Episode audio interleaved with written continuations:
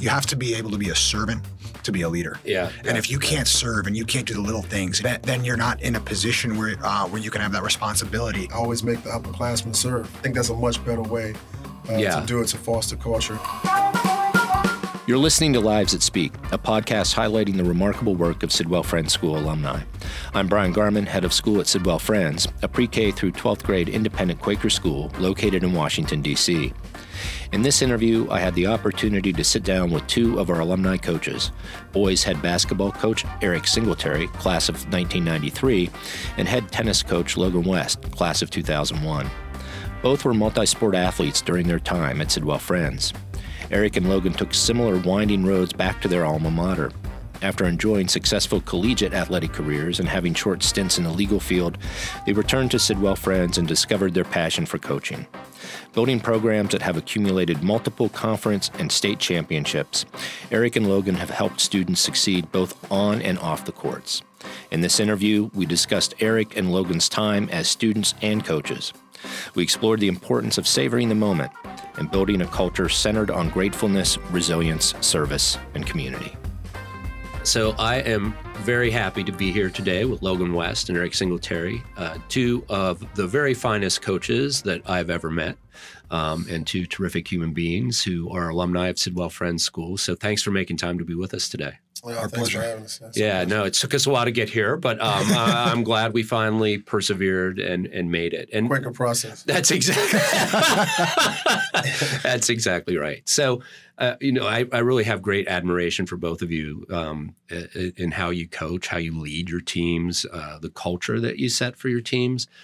But but let's start, if we might, uh, thinking about your uh, journey uh, as it relates to the time you spent at Sidwell Friends and athletics at Sidwell Friends, and the and the particular connection um, of, of the Sidwell culture and the academic culture of Sidwell as it relates to athletics, um, right? Because the, the the two of you have been you you you were very good at integrating that in your in your personal lives, um, and you also do the, uh, uh, an excellent job of that in your coaching life. So take take us back to what you got out of your Sidwell Friends experience. And how um, eh, how the athletic program contributed to that, and how um, that experience manifests itself in your work. Sure, I, I can start with that. Um, well, as you know, since uh, you taught me American history uh, many moons ago, Very good student.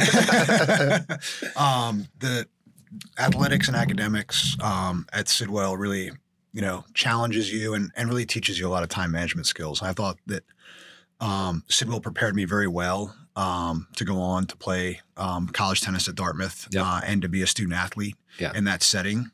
And I think that the coaches and mentors that we had here, um, and obviously I had, I had Bill Budke and Lou Yeah. Heber, yeah, yeah. who um, Yeah, you were- wrestled also. I wrestled uh, for Yeah. Lou, Yeah. yes, and I think that that getting in the room uh, taught me a lot of grit. Yeah, and sure. um, not didn't just prepare me physically, but mentally. That if I could handle um, getting out there on the mat um, and challenging myself in that fashion, um, the, the tennis match was going to be easy.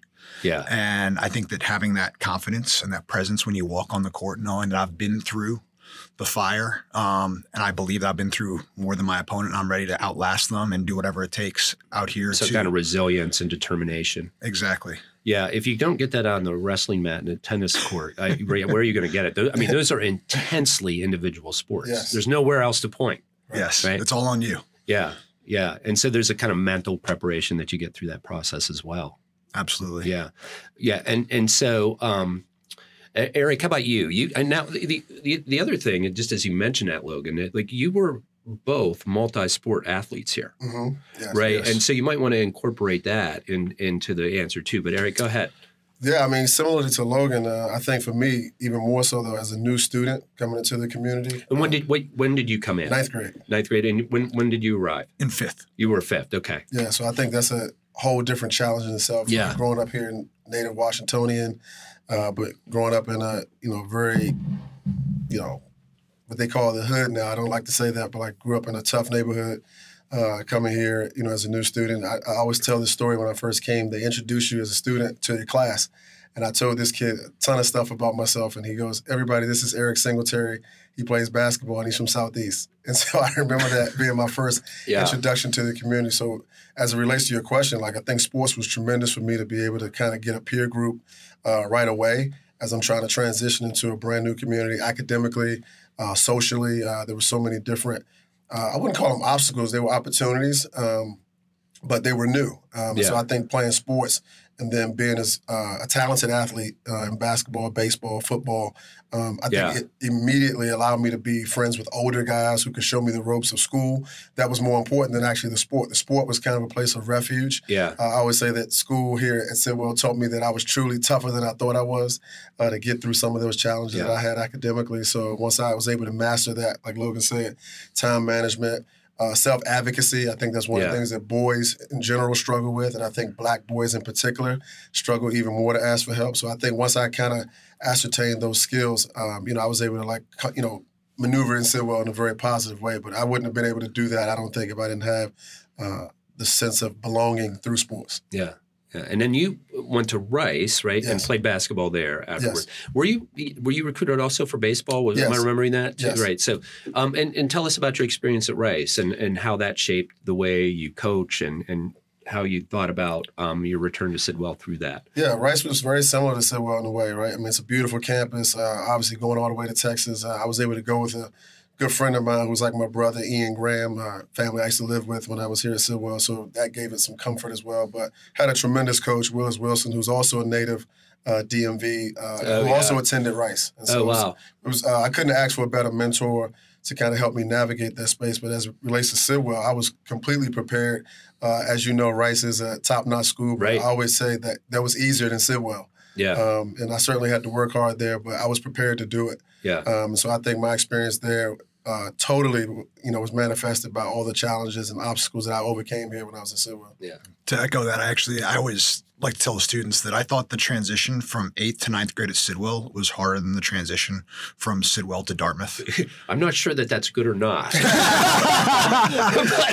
but um, I, I've some heard stories like that before. Right. And so, yeah. Um, well, so take us, if if you would, and I'll ask both of you this question, but let's start with you, Eric. Um, so, your journey from Rice, then back to Sidwell Friends, what did that look like? How did you end up coming back here? Oh man, it was through those years. Everybody, when you're a young athlete, you want to be a pro. Yeah. Um, and so I was able to, fortunate enough to play a little bit of professional basketball in Europe and in Yeah. Portugal and Germany for a couple of years, and um, you know, still trying to find myself. And I was Yeah. like, even though I went to Sidwell, had a tremendous education here, tremendous education at Rice.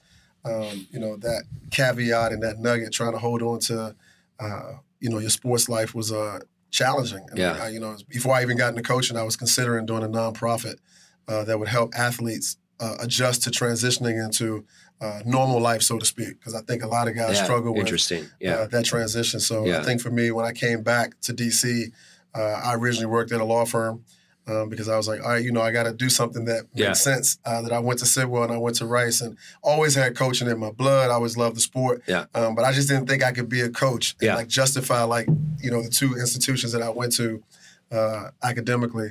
Uh, but I think once I let that go and started like you know getting into coaching more at the youth level, um, I've, I've been incredibly happy and it's been fulfilling. I found my life purpose. And so, where where did you? There's no doubt about that.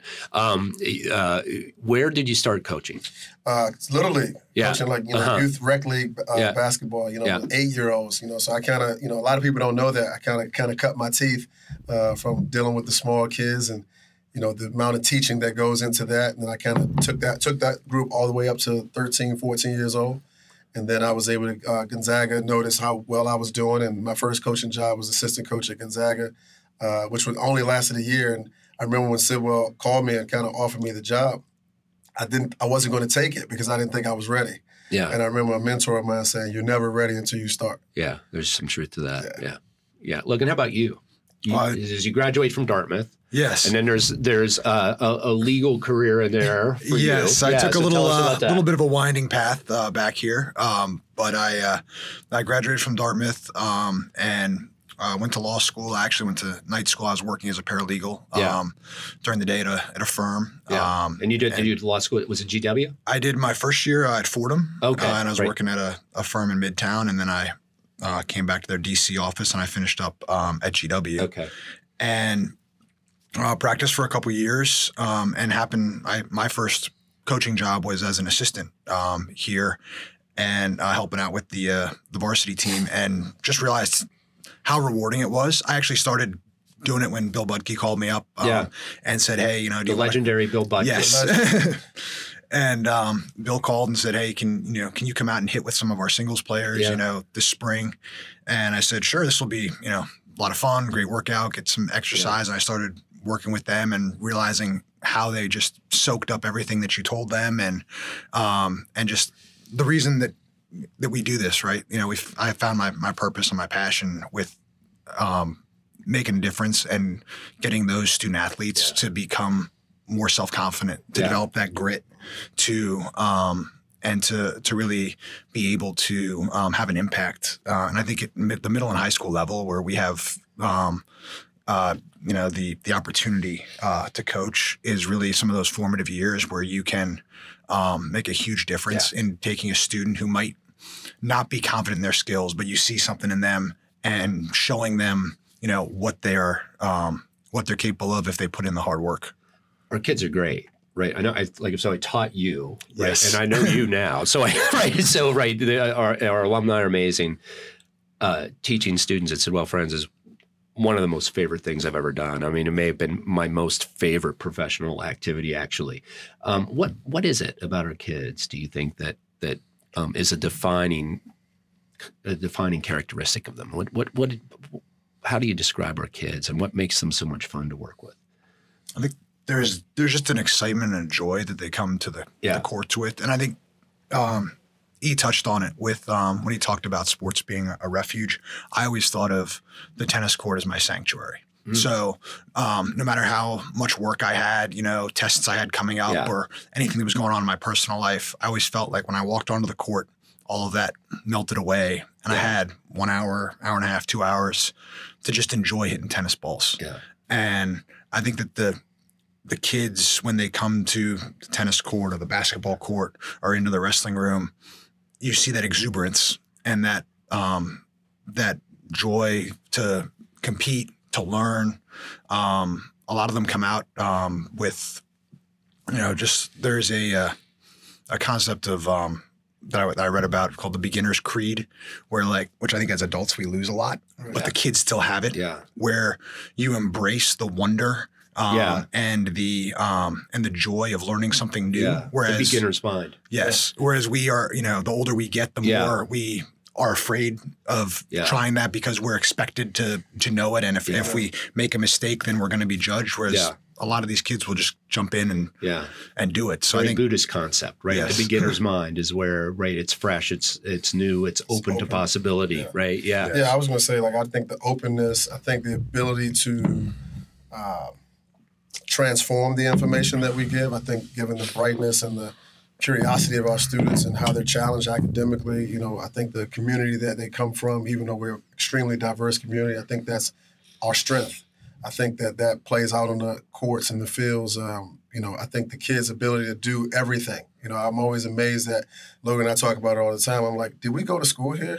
Like, kind of like I look at these kids in wonderment and like, I'm like, how are they so good? How are Yeah. they so able to do so many things? Like, you know, play on a sport, be in the play, Yeah. play an instrument, you know, do well in school, uh, community service, you know, Quaker process, like just, you know, be involved in like different, you know, political movements or whatever they're doing, Right, you know, right, like right. they just do it all. So I'm always thinking that's the uniqueness of our school. And I'm always celebrating that, that, you Yeah. know, we're at a small, private, independent school um, that's, you know, with the strongest admission process, uh, all these things that Right. you would think would speak against us being uh, real highly competitive.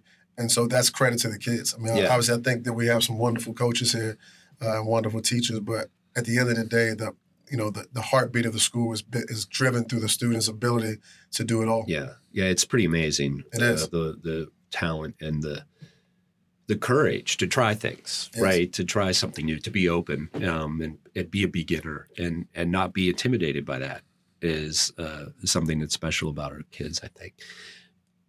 I want to get into um, the thing that does help our kids a lot, the great coaches that we have. But I want to think um, just a little bit, pause for a minute, and think about who were your heroes. Right? Um, I mean, you mentioned some of the coaches you had here, and, and, if it's a local hero, that's great. We'd love to hear about that. If there are other folks that have had a big influence on the way you think about your craft and how you interact with kids, I'd love to hear a little bit about that. For me, it's um, it's my dad.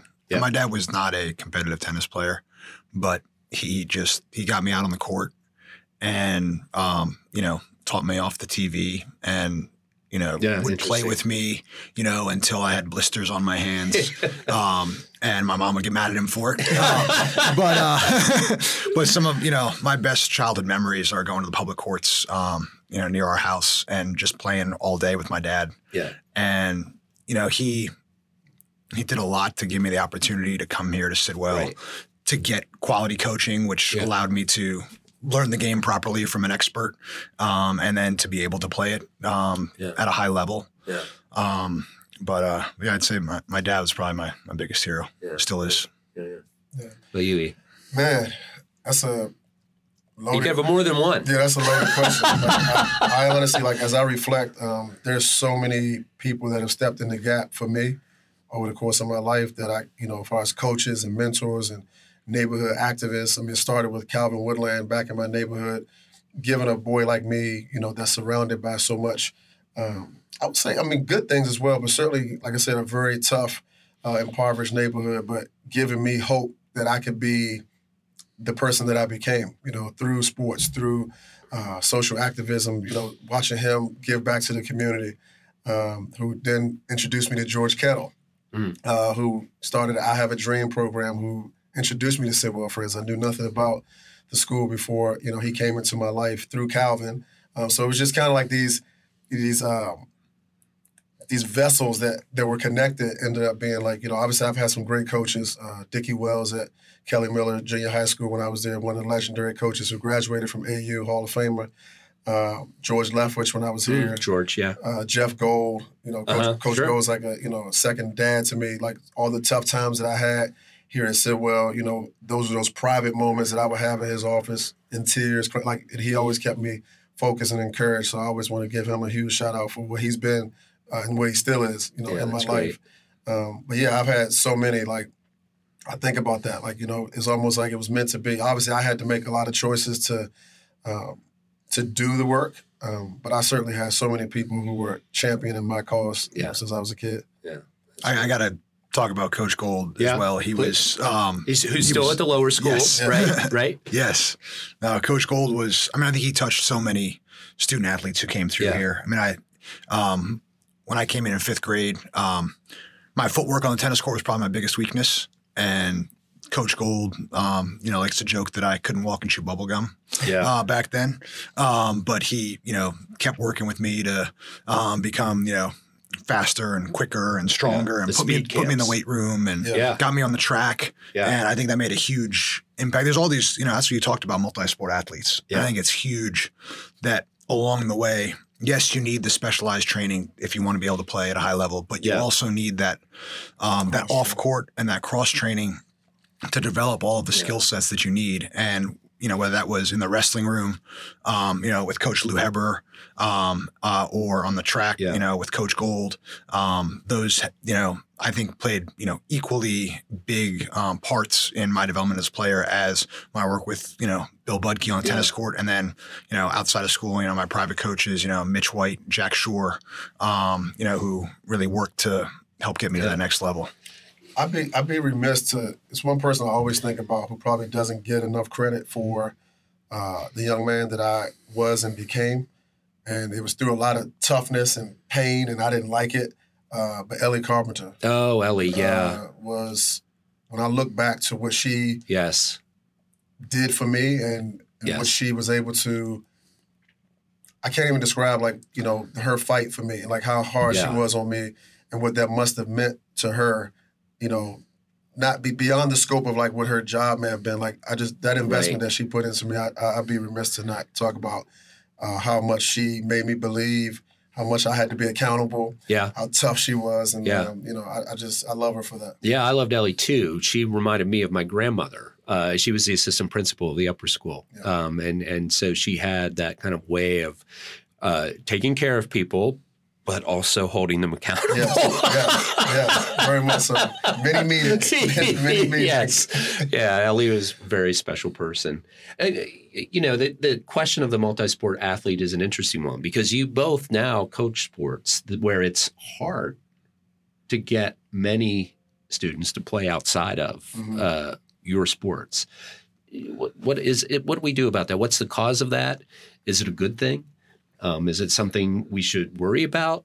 Um, what do, what do you think about it, just in the in the sense of uh, specialization in youth athletics in general? we should we should definitely worry about it because I think the science is there. You know, as far as the overuse injuries, um, and like Logan said, I think learning different skills in different sports. And one of the other things I think is important is being on another sport, learning how to give when maybe you're not the best player Yeah, uh, on that team. I think that gives Yeah. you a sense of who. Say you're the best player on a basketball team, but then you may not be the best player. You may be a guy that uh, is a reserve, like in another sport. Like, Right. I think that teaches you some value um, that I think gets lost when you're totally just completely centered on one thing. I think that it's like one of those. Uh, I always say you have to be committed to something to get it, but you can grab it so hard that it can slip through your hands as Mm, well. So I think the detachment that we don't have when we specialize, I think that's what I think it's dangerous to specialize. Honestly, Yeah.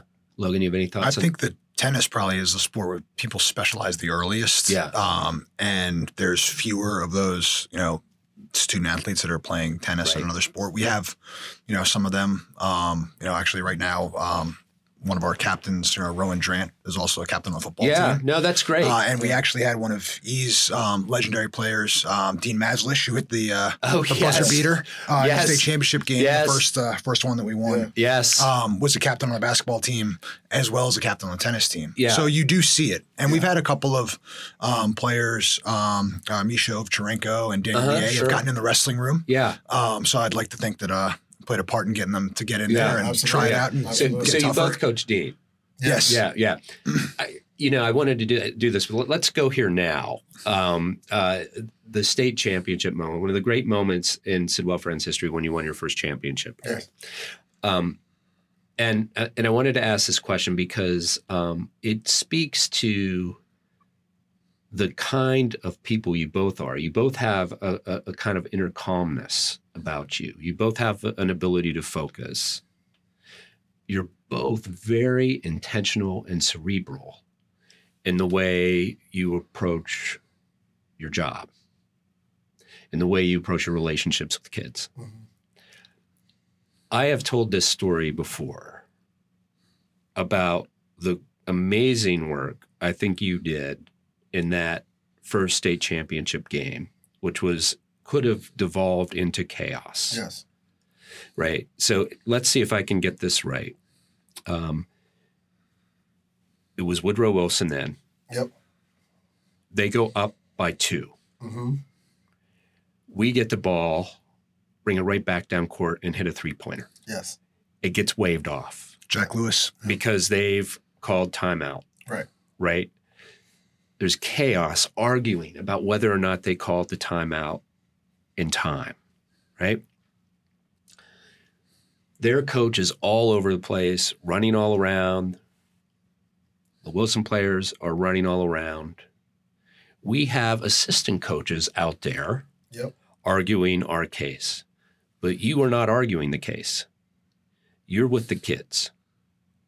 Can you just take us through what you're trying to do in that moment? Because that was that I found was uh, a moment of um, profound centering for our kids that put them in a position for what happened next. Yeah, I mean, you have a first of all, you have an amazing memory, Bryan. You play by play. Um, but I just in that moment, I'm always speaking about poise, and I'm always talking about moving on to the next play. And even in a huge moment like that, where you can easily feel justified and feel like a victim, like I'm big on like we're not going to be victims. Um, you know, we're going to assess the situation. We're going to approach it. We've trained for this. You know, every opportunity, every moment we, we feel like we try to train for. And certainly you can't prepare for feeling like you've been victimized and Yeah. robbed uh, in a situation. But I thought it was my duty uh, to, in that moment, to get us, like you, it's a good word, centered back to the opportunity that we still had. Yeah. I wasn't going to let them believe that the game was over. You know, like you can't. I couldn't predict that Dean would make that shot, Right. but I just knew that if I didn't draw up something, I didn't give the the centering, as you said. If I didn't do that, then nothing that couldn't possibly happen. right. Because right. we'd have just stayed in that moment of feeling like the re- the referees took the game from us. Yeah. So there was, I mean, it, it, it felt like to me, uh, in a way, a kind of Quaker moment in the sense where it was, right, we got to bring together, like, all right, this has happened. Right. This may or may not be fair, but this is where we are, and we're going to embrace what we have. hmm Yeah. Yeah, I just told him I loved him. I told him that I still believe that we can win this game. Yeah. Drew up a play, you know, a couple of options if this doesn't work. Yeah. Because the play was originally drawn up to go to Jack. Uh, Yeah, And then Dean, again, Yeah, yeah. But Dean made a play. And Yeah. what- and like all credit to him, but like you said, that's where it comes back to, you know, what Bryan's describing is the profound, uh, intentional relationships. I think about some of the tough conversations that I've had with Dean over the time, and he was a strong-headed kid, and uh, and I tell him I love him for it because he just wasn't one of these kids that just nodded Yeah. at you all the time. Like you need kids to be. Uh, he was just as passionate about winning as a Yeah. coach, Yeah. um, and so I couldn't think of a better person to to Yeah. live that moment as a lifer. Um, you know, when a Jason Gibson, you know, great player, fouls out. Yeah. the Yeah. game, Yeah. Right. Uh, and, And- then, you know, one of our lifers makes that play. So uh, that speaks. I mean, that was a storybook moment for. Yeah, it was a storybook moment. Yeah, yeah, and um, and and so we're talking about uh, just so we're all clear, Dean Maslich, who uh, was a tennis player and basketball player, a two-sport athlete at Yeah. Sidwell Friends. Yeah, great. Now, this all speak comes to this point about culture, and uh, Logan, I've heard you speak about this a lot. Mhm. Um, you know, the culture matters, right? We know this. Yes. Um, and uh, there's this great phrase even in the corporate world, right? Culture eats strategy for breakfast, right? If you if you have the right culture, you Right. can um, accomplish all kinds of things. So um, let's start with you, Logan, on this. How, how do you build culture? What does that look like, um, and how important is that to the success that you've had? Um, like you said, I think culture is probably the single most important thing in the success of our programs, and nothing else will be possible without a strong foundation of culture. Um, to speak to my sport, you know, like we've talked about it, an individual sport, players are used to going to USTA tournaments, being on an island. It's all about them. Um, they have their own individual rankings. Um, you know, might have aspirations of playing college um, it's important for us to create an environment where they buy into a team first culture, where it doesn't matter if you're playing number one singles or number three doubles. Each one of those matches counts the same to the team outcome. And that we're all going to go out, we're going to compete, we're going to push each other as hard as we can in practice because iron sharpens iron. And the more we can get quality reps and push each other to be better, those rising tides are going to raise all ships. Um, but at the end of the day, you want to have that environment where the students feel like they're part of a family. Yeah, And that's one of the things that it takes time to build. yeah, Um, and, you know, when it starts, when you start doing it, it's hard um, because there, you run up against some of that resistance, the way things might have been previously, or, you know, people's own individual, um, you know, thoughts or goals. yeah, Um, but once you get that, and it took me a couple years, you know, with our programs Sure. to get to that point. But I think probably one of the proudest, I've said one of the proudest moments I've had, um, beyond winning banners or you know national rankings for our, our programs or players that have gone on to college was in, um, I think it was my my second year at the end of the year uh, with our girls team, uh, which is a, t- a team that that went 500. Yeah. and we were fighting to to stay in the the upper division of the ISL. yeah, Um, and we had a group of girls. We had just lost a tough match against Flint Hill to be eliminated in the ISL tournament. And we we sat down, um, you know, in a circle together after the match to debrief. And we had several seniors. This was their last high school tennis match, and a lot of girls were in tears. But every one of them talked about how what they were going to remember about Sidwell tennis and how this team felt like a family. Hmm. And that meant more to me than it, than anything Right. else because it meant that they had gotten a tremendous experience and they had built relationships with their teammates yeah, that were going to last beyond their time on the courts and beyond their time at Sidwell. And I think that's what, it, what it's what it's all about.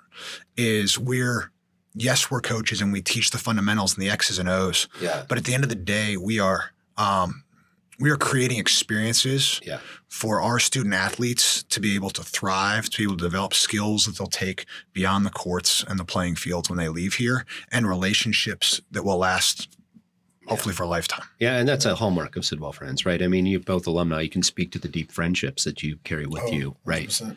Yeah, Hundred Yeah. I, I mean, I want to give a lot of credit to you, Bryan, and like uh, the leadership of the school because you know a place like Sidwell Friends, who is known for so many things, um, can certainly just hold on to traditions that uh, make us feel good. Honestly, like so, when you speak of culture, I think the culture is only allowed to change when the culture above it changes. So I Mhm. think Civil has changed in some really positive ways. Um, uh, not that it wasn't always great to me, but like I mean, it continues to evolve. And I always say that uh, culture is very fragile. It's Yeah. ripping at the threads every day. And you- absolutely. you, have to work really hard to Yeah. like maintain it Yeah. every day. It has to be ver- that important to you. So for me, uh, just like Logan, I think you know I always tell people we don't have a good culture because we win. We win because we have a good That's culture. exactly. I believe that. Yeah, And what you said And- about culture being fragile, I mean, I think, Bryan, we've had conversations have, about yeah. this Yeah, where, yeah, yeah. you know, culture is something that if you're not working on building it and cultivating it daily. daily, then it's eroding.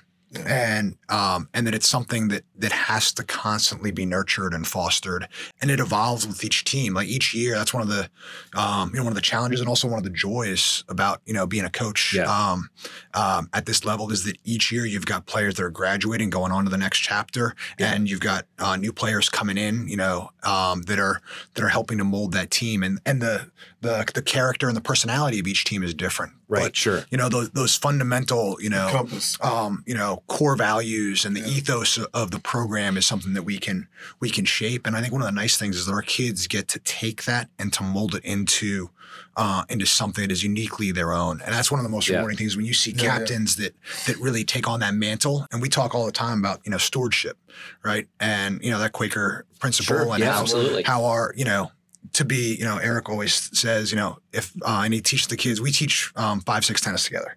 And so in in middle school, we are always working on setting the foundation, so that by the time those students get to our varsity level programs, Yeah. they've already embraced a lot of those values and that Yeah. culture. But one of the things that we always talk about is if you know, if you want, you have to be able to be a servant to be a leader. Yeah. And if you can't serve and you can't do the little things and you can't run out and pick up balls Right, and you know right. hustle to you know help make the next drill get faster, then then you're not in a position where uh, where you can have that responsibility to lead the team and the Yeah. program. yeah, Yeah, no, that's no. a great lesson. Yeah, it's yeah. a great lesson because for me, I always make the upperclassmen serve. yeah. Uh, I always feel like you know the underclassmen. I only Yeah. want them to learn how to uh, play hard and learn our culture. You know what Yeah. I mean, but it's it's your job to serve those guys, Yeah. and then they'll do it when they get older. I think that's a much better way.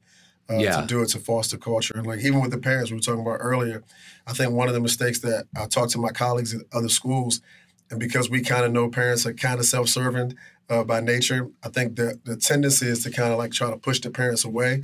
And one of the things that I've done is like try to bring the parents in closer. Right. And so one of the things I urge them to do is sit behind us when we play because it'll force you to cheer for us as opposed to if you're sitting around the gym in your own little silos, you'll you'll only cheer for your kid. Yeah. I think that's a great point. And also, I think one of the reasons that that our programs have had success is that it really is part of the, it's the whole community. Yeah. and it's not just the students but when you get the parents and we have we have parent meetings at the beginning of every season so that we can set the expectations um, and the goals Yeah. and to get the buy-in so that then they are reinforcing what we Right. are um, Right. teaching um, the student athletes then um, and you're communicating that you know and you're staying you know each week keeping them updated on what's going on what to expect the, and they're there behind the bench at the games or they're there you know you know on the fence at the tennis match you know, Right, supporting um, their kids then you really have that that feeling that it is um, you know we have multiple constituencies and, and Sure. if, if Yeah. you're if do. you're you know we're coaching the students we're coaching their, their parents you know how to help their students because we all have the same goal right Right. and that's that's to make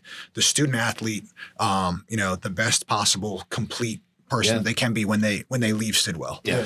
and and it's important to involve the parents into the lessons we're trying to teach and the skills we're trying Yeah. to cultivate But the whole community, honestly, I think that that's one of the advantages, like I always speak about with Logan and I, and you know, you guys having alums back, and I think that because we can speak to what Sidwell really did for us, Yeah. uh, Yeah, it yeah. gives us some credibility. You know, we got some skin in the game, so to speak. Uh, we paid our dues, and I think that you know it's one of the things I try to celebrate not only other teams but the kids in robotics and they're doing different Yes. like because we're still kind of in our infancy stage when it comes to when one wins we all win Yeah. because there's so many moving parts at Sidwell. Right. Right. Um, I think that like we don't often learn. That's one of the things I've learned to do better, Bryan. Is like celebrate yeah. because I think joy isn't a natural emotion. It really isn't. Because the, the things that hurt us, I mean, when we lose, it hurts more. Yeah. winning feels good. Yeah. Yeah. And so I've tried to balance, like, you know, what does winning look like, Yeah. not just on the court, but just when, you know, one of the things that's always struck me was that when kids kind of get into college here, especially if it's the college of their choice, and there's no real celebration, it's Yeah. just more like relief. Yeah. And I'm like, that's Yeah. unfair. You've worked so hard. Right. And if you didn't get in, you'd be devastated. Yeah. And then when you do get in, where's, Right. where's the cake? Yeah, right. know what I mean? exactly. No, the joy, uh, uh, the joy is so important, um, and you both bring that to what you do. Um, and I think there's a way that athletics can bring tremendous joy to the community, just as arts can bring tremendous Right. joy to the community. Right? Seeing um, students perform, Perform. Uh, in real time is a really amazing and moving thing. Seeing kids rise to occasions, um, uh, seeing kids actually um, develop character right before you can sometimes be painful, but it's also a beautiful thing to be able to witness. Absolutely. Absolutely. That's one of the things like that we've talked about also, and getting the the the students to um to celebrate and to have that joy in the moment. Yeah, Um, I think is one of the the key things that Yeah. we can we can gifts that we can give them. and continue to work on. Um, Right. and we, you know, we've, you know, one of the things I always talk about is, you know, getting in the arena and just embracing the moment and adapting, adjusting, overcoming whatever's coming Yeah. at you. Um, tennis players, you know, when they get to the highest level and they're walking onto Arthur Ashe Stadium at the U.S. Open, there's a quote from Billie Jean King that's on the wall. It's the last thing they see. Yeah. And it's just pressure is a privilege. Huh. Mm. And those three words, you know, or four words, sorry. That is so mean, uh, interesting. means so much. Um, Yeah. that, you know, you've you've earned the privilege Right. of Yeah. of being here and, and having this opportunity to be in the arena, Yeah.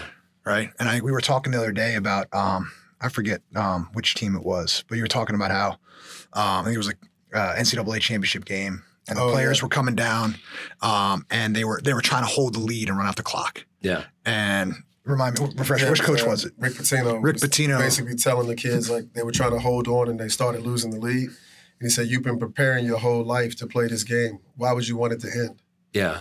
Yeah. It's going to end, but why would you want Yeah. it to Why? Yeah. Yeah. Yeah. And it's such a powerful lesson. Yeah. Like because so many times, like, um, like you said, it's it's you know it's a relief when you when you achieve that goal. Um, you know, but you need to enjoy the journey. Yeah. Because I mean, you know, there's it's been said so many different ways, but you know the, um, you know the person who enjoys walking is going to go so much farther than the one who's only cares about the destination. Right. Yeah. And like we always, all of us have so much going Yeah. on in our lives that it's very easy to just kind of get, you know, um, you know, focused on, okay, I got to get this done and get to the next thing Right. and get to the next thing.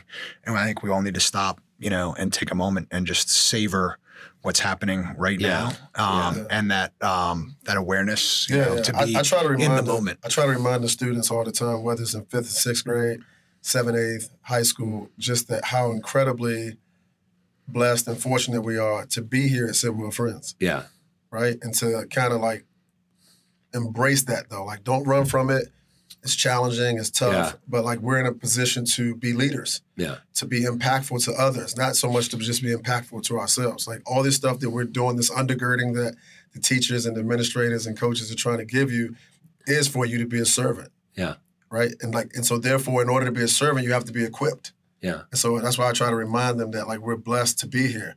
Um, and that this isn't something to frown upon. It's not something to brag about. It's just something to be. It's just Yeah. something to do. Yeah. Yeah. Um, yeah. And but that we're in an incredible, fortunate position to be here, uh, to be thought of uh, in many ways, but certainly to be thought of as future leaders and Mhm. impactful people. That's what Mhm. we're here to help you Mhm. do. Mhm.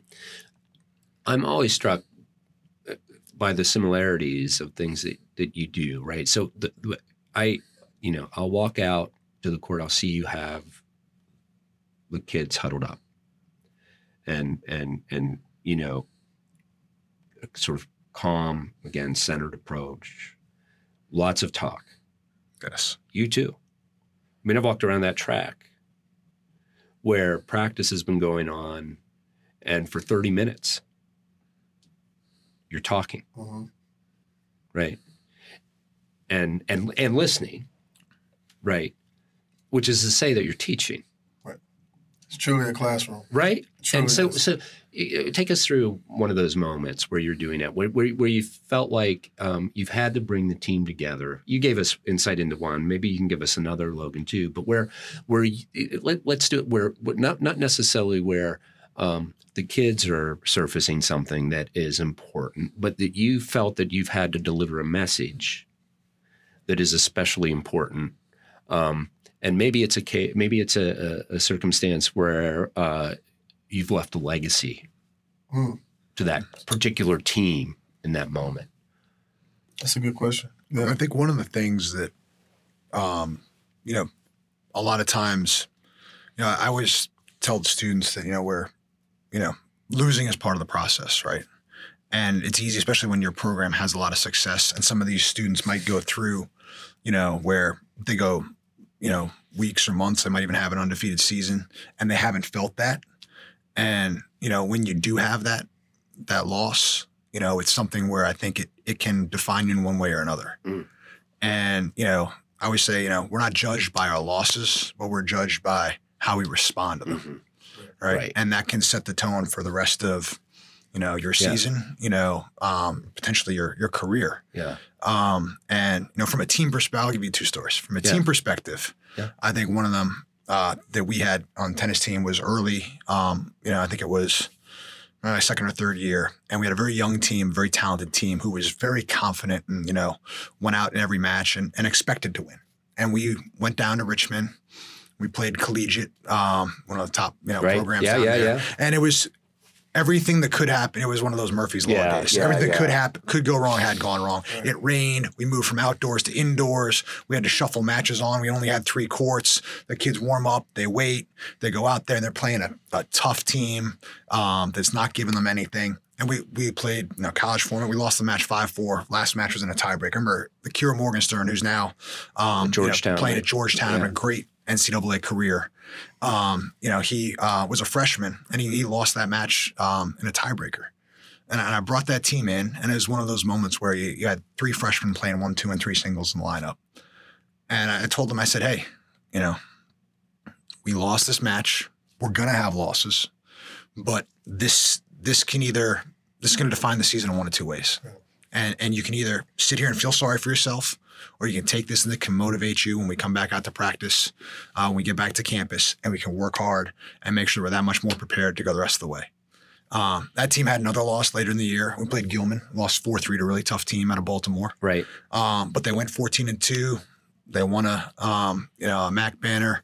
They won a DCSAA banner, and I think that loss at collegiate really galvanized them. But I think the key lesson is is you know is taking something positive from the loss and using that to motivate you to come come out and work harder, not sitting there and and wallowing Yeah, and and, yeah. and feeling bad for yourself, but that resilience, which you know, you know, we talked about, you know, East team in, in those those moments of you know getting up and being ready to come back out and and embrace you know what's coming.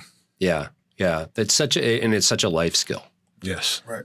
Right. It's such a life skill. And uh, Eric, how, uh, give us some insight into I how think you think about probably what you've witnessed um, walking around the track. Uh, I'm, I believe in being connected, and so that's why we touch so much. I'm big on like I, if I see my team like not touching each other, like I get worried. Um, so that's why we're always embracing one another in a huddle and touching, locking Yeah. arms. You know, make sure you're touching somebody. Um, and one of the things I try to do with the guys, Bryan, is like really get them to. I say I can't coach you until I know what you're afraid of. Mm. Like until I know what you're insecure about, I can't coach you. So we try to rid ourselves of like the kind of false bravado that you know could come in play and pridefulness, and that's and that's part of me being transparent about some of my shortcomings and you know athletics and my flaws, and I'm trying to get them to be open, and that way we can get to a new place because I believe that there's greatness inside of all these kids. Uh, it manifests itself in different ways. Uh, and that's why I always try to tell people one of my favorite quotes about uh, putting a team together is uh, Lombardi says, I never play the 11 best players. I play the best 11. Mm. And so it's like putting a puzzle together. We've had some of my favorite teams have been teams of guys that people may didn't think uh, was one of the 12 best players in the school. Um, and so I love the fact that I'm able to teach through connectivity um, and through them stripping themselves of any ego that may be getting in the way of like their progress. And so I'm like, if I if I don't know what you're afraid of, uh, then I can't really get you to, to a new place. Um, and so I just kind of tell the guys that like at the end of the day, you know, expectation is a dangerous word, and we try not to use it. I try to say these are all opportunities. Um, and at the end of the day, like we have a standard of operation, uh, but we don't have expectations. Others may have expectations of us. There's so many people that live vicariously through us. Um, and that's not a bad thing. You know I mean? You should embrace it because I always tell you, whenever you start feeling uh, too high or too low, especially if you're feeling too low, always there's two people your age that would trade places with you, and they're in the hospital or the cemetery. Mm-hmm. Um, so I'm always reminding them of that. You know, I mean, we we get to do this. We don't have to do it. Yeah, yeah, yeah. yeah. That's funny you say that. Somebody uh, was on a call with somebody um, earlier today, and she said, "I have to leave a little early because I have to teach." And I said, "You mean you get to teach?" Right. yeah, exactly. right. Yeah, because exactly. it's so right. It, it, Exactly. It's so rewarding. And Yeah, it's the so frame is so fun, and it's- important. Yeah. yeah. framing. So I'm big on like just using those phrases all the time reminds you because we're big on gratefulness. It's one of my favorite things that I'll tell you a story that uh, game at GW two years ago when Caleb Williams hits the, Right. the tap yeah. in. Yeah. We were down 10 late in the game, hadn't Yeah. played that well, uh, dominated them early in the year. So I think, you know, we were kind of, once again, expected to win possibly. You know, m- most times we're the underdogs. All of a sudden, like we're the favorite. Uh, and the credit to them, they played well. And I remember yelling out to the guys with like two minutes to go. I could have talked about strategy, all types of things. I said, all I, three times in a row, I said, gratefulness, gratefulness, gratefulness. And I, and all of a sudden they just clicked and started, you know, playing tougher down the stretch to give us an Yeah. opportunity to win that game because we had talked about that word all year. Yeah. Yeah. That's really fascinating. We were talking about Eric's teams because that's that's not a um, a one time situation or a fluke because I've watched and admired the work he's done over the years. yeah. And I said I came in they they just had a, a win. Uh, I think their first game this year um, Two by plus. two points. Um, they won on the last possession over a really strong team. And I, I just came in and I said, you know, if I had to use one word to describe your teams, it's poised Yeah. because you can go back 10 years, you know, and see his teams winning close games.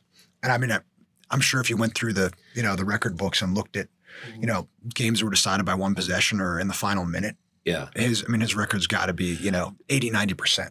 Because time and Yeah. time again, when it comes down to those moments and you see the chaos on the other side and, you know, people going everywhere, he's got his players and Yeah. he's This got is what them we're, focused what we're talking about. and they're right? they're embracing that moment. And Yeah. I think that that poise is is truly something special. And that's that's a gift that he's given to his his players in his program. Yeah, I think I wrote um, with the the um, second state championship, um, and and Logan, I would say this with you. Um, I go back to Al McGuire, who was the the Yeah. commentator uh, for uh, he and Billy Packer, right? They Mhm. were they were the color commentators um, during my time when I was uh, uh, watching college basketball. So this is at, this is actually back when right Patrick Ewing was at at uh, his heyday at Georgetown, right?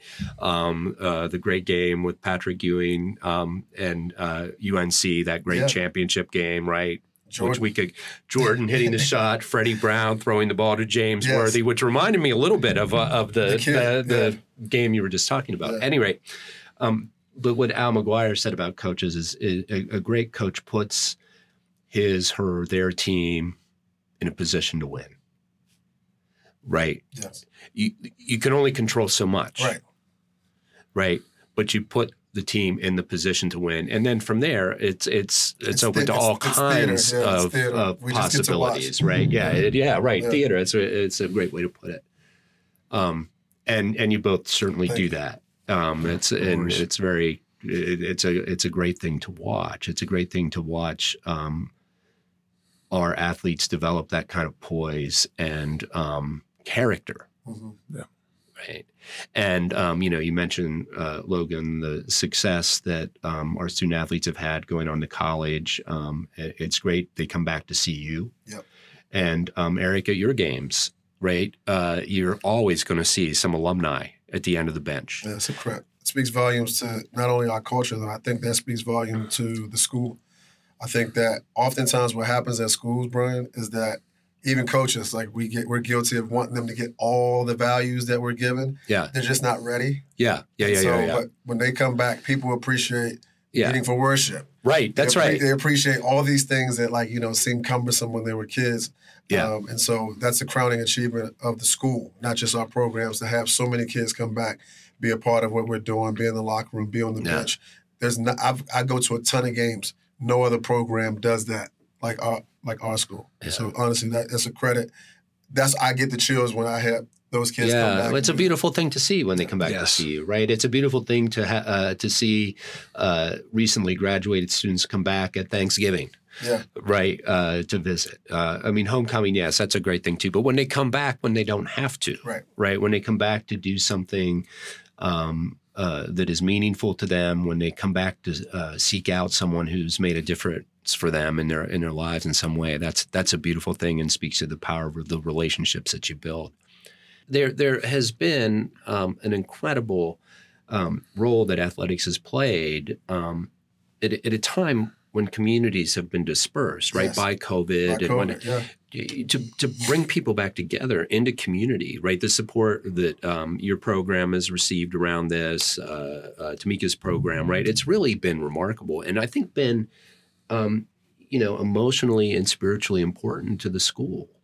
I think that was one of the silver linings of the pandemic was when we came back, there was an appreciation for being together Yeah, that, you know, That we weren't meant to be before 2020, we weren't, you know, it was almost, it was just like, okay, you know, yeah, we're here and we're doing our own thing. right. And, you know, I, I didn't necessarily feel the same as when we came back. I remember those first um, on campus um, skill development Oh, yeah. practices Yeah. that we did yeah, in October of those were so important. Yeah, and I remember the first day that we had that, it poured.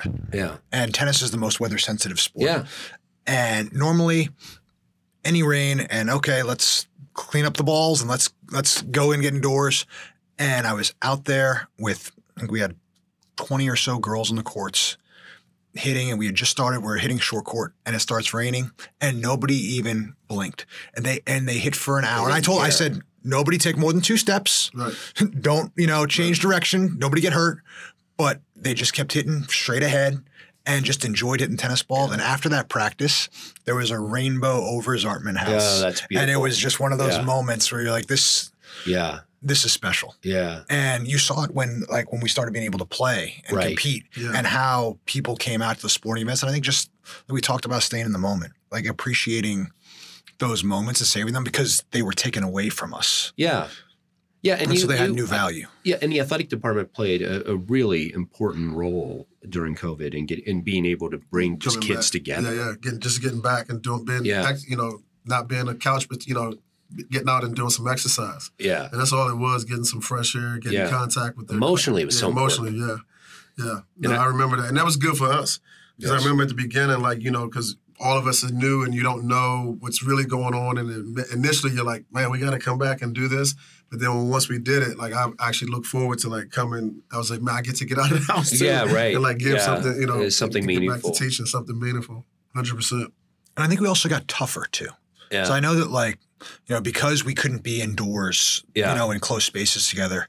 I remember um uh you know, our athletic director at the time, Keith Leventhal, sent Yeah. out an email to the parents, I believe, that said there's no such thing as bad weather, just bad clothing. and and we had that's the kids- outdoorsman in Keith. Yes. Right, yeah. Bad clothing. but we had kids out on the tennis courts. I remember brushing snow off the courts Yeah. and, and hitting and just you know, normally tennis is like, Yeah. okay, once it gets below freezing, we're done. Yeah, No, they were out players say things like that.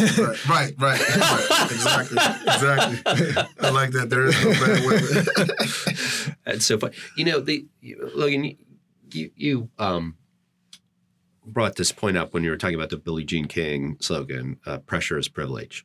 Um, yet it's real, Yes. Yes. right? And and uh, the more success you have, the more pressure that comes with it, right? That's the privilege of pressure. Uh, th- there's also something about um, teaching as it relates to athletics that is just extraordinarily public Yes. right? When I was teaching U.S. history, nobody was watching right.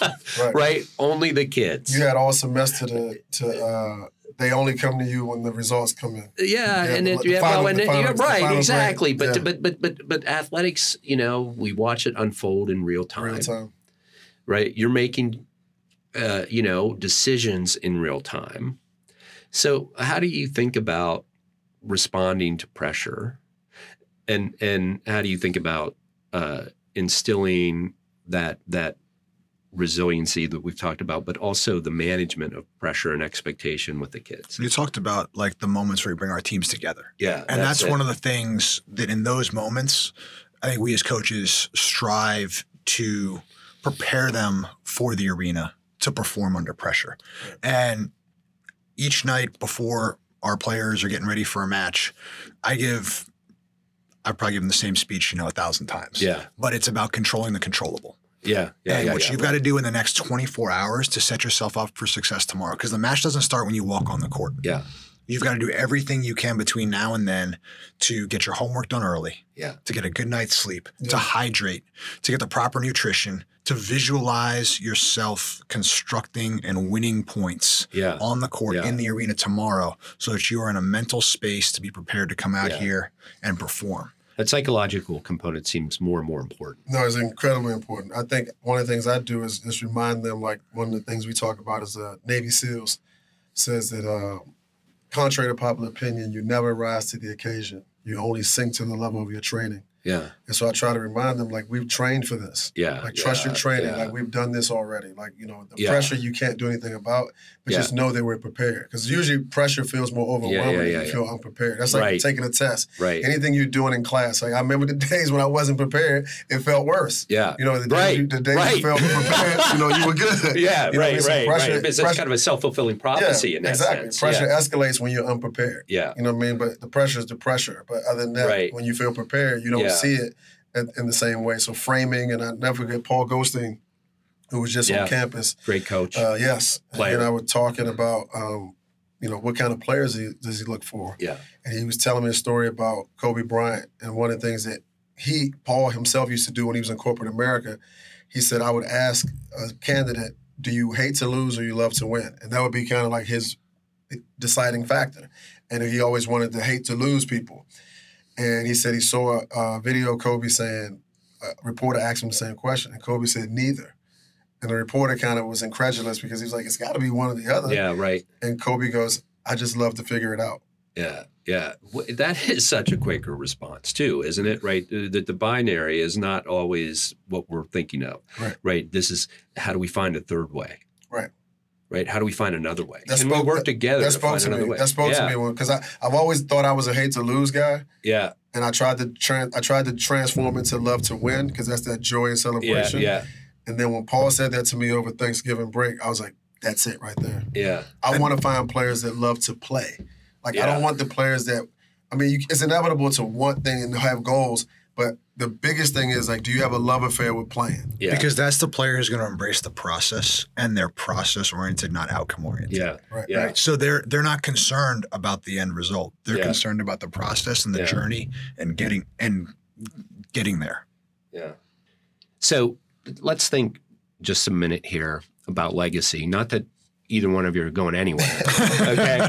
But um, but but let let's think for a minute, if if you could, about um, you know, imagine you're here ten years from now.